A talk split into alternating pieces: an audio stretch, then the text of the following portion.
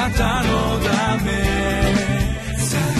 遠くより近くへ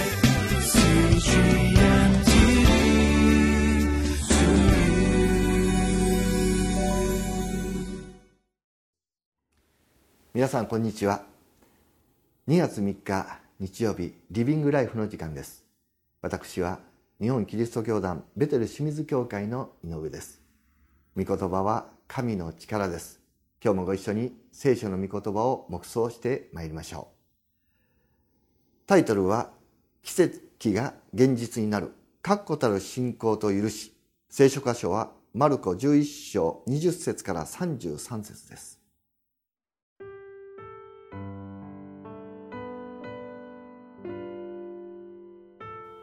マルコの福音書11章20節から33節。朝早く通りがかりに見るとイチジクの木が根まで枯れていた。ペテロは思い出してイエスに言った。先生ご覧なさい。あなたの呪われたイチジクの木が枯れました。イエスは答えて言われた。神を信じなさい。誠にあなた方に告げます。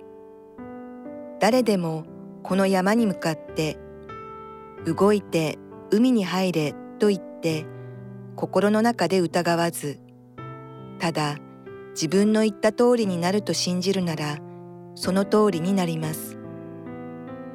だからあなた方に言うのです。祈って求めるものは何でもすでに受けたと信じなさい。そうすればその通りになります。また立って祈っている時誰かに対して恨み事があったら許してやりなさい。そうすれば天におられるあなた方の父もあなた方の罪を許してくださいます。彼らはまたエルサレムに来た。イエスが宮の中を歩いておられると祭司長立法学者長老たちがイエスのところにやってきたそしてイエスに言った何の権威によってこれらのことをしておられるのですか？誰があなたにこれらのことをする権威を授けたのですか？そこでイエスは彼らに言われた。一言尋ねますから、それに答えなさい。そうすれば、私も何の権威によってこれらのことをしているかを話しましょう。ヨハネのバプテスマは天から来たのですか？人から出たのですか？答えなさい。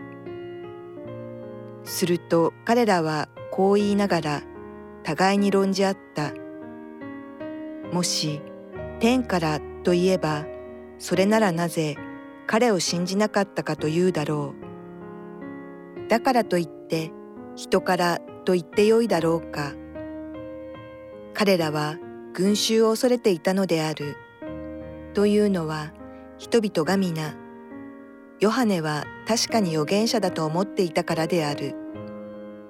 そこで彼らはイエスに答えて、わかりませんと言った。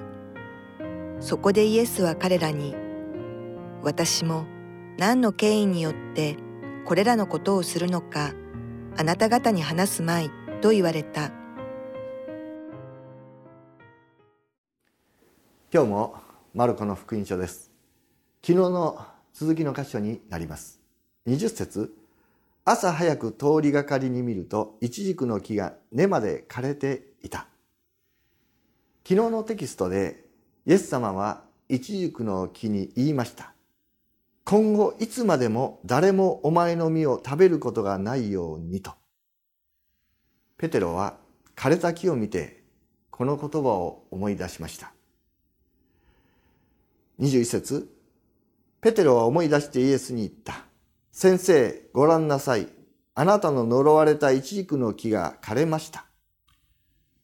あなたの呪われたなんかイエス様が呪われるという言葉合わないような気がします。どういうことでしょうか？聖書では呪いの反対用語は祝福になります。神に従う道は祝福の道であり、逆らう道は呪いの道であると教えられます。祝福というのは、時が来れば実を結ぶ状態を意味します。あの、支援一辺にあるように、水のほとりに植えられた木のような、時が来れば実を結ぶ状態。一方、呪いとは、時が来ても実を結ばない状態を意味します。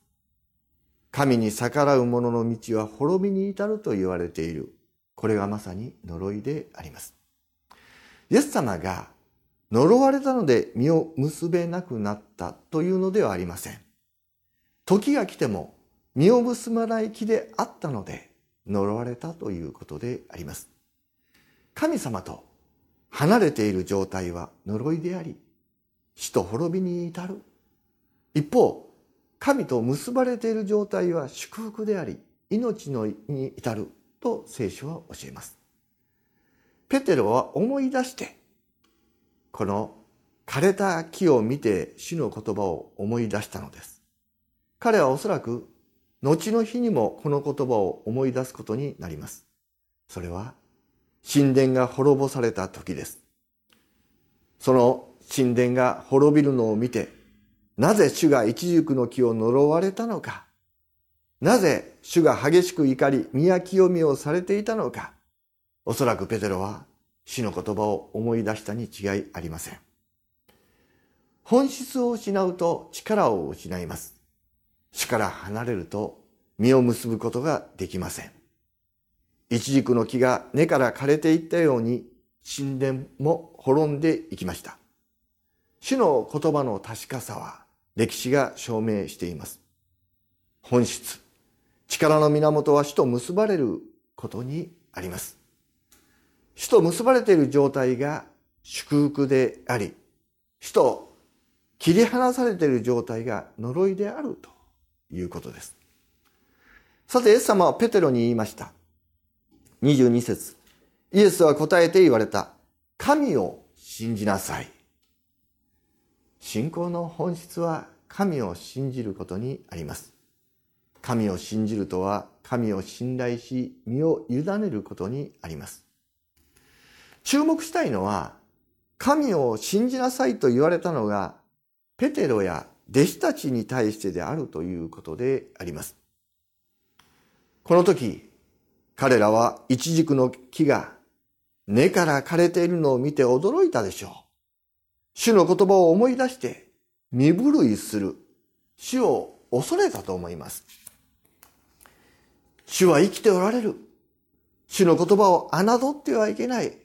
彼らはそのことを実感したに違いありません。そして、死を恐れた直後に、神を信じなさいと言われたのです。私は、信仰には段階がある、プロセスがあると思っています。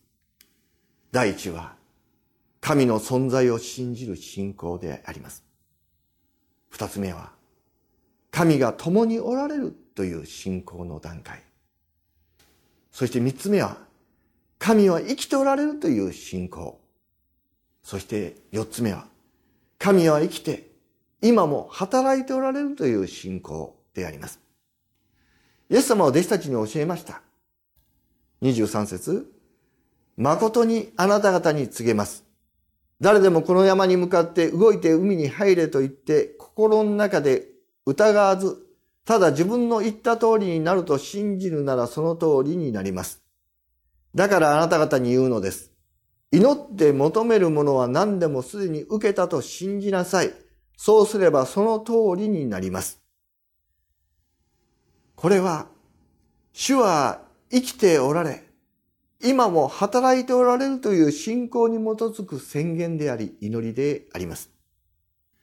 ヘブル書11章には信仰についてこう記されています。6節に、信仰がなくては神に喜ばれることはできません。神に近づく者は神がおられることと神を求める者には報いてくださる方であることを信じなければならないのです。神の存在を信じることだけが信仰ではありません。主が共におられる。これだけが信仰でもありません。主は生きておられ、今も働いておられる。この信仰に基づいて主に近づき、主に祈り求めていく、このことが大切だと主は教えられます。もう一度22節イエスは答えて言われた、神を信じなさい。皆さんは神を信じ祈っておられますか？共におられ、生きておられ、今も働いておられる主を信じ、大胆に祈り、大胆に宣言するものでありますように、皆によって祝福します。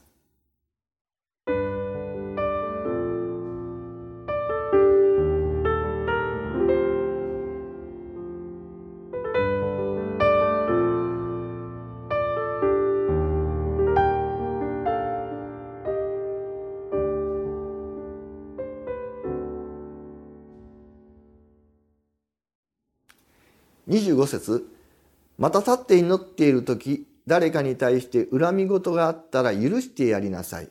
そうすれば天におられるあなた方の父もあなた方の罪を許してくださいます。この言葉は主の祈りの一節を思い起こさせます。実は私は数年前まで主の祈りをただ唱えて祈っているだけのものでありました。子供の頃からずっと祈り続けてきた。牧師になっても祈ってきた。しかしそれを本気で願って祈っていただろうかということに気づかされた時があります。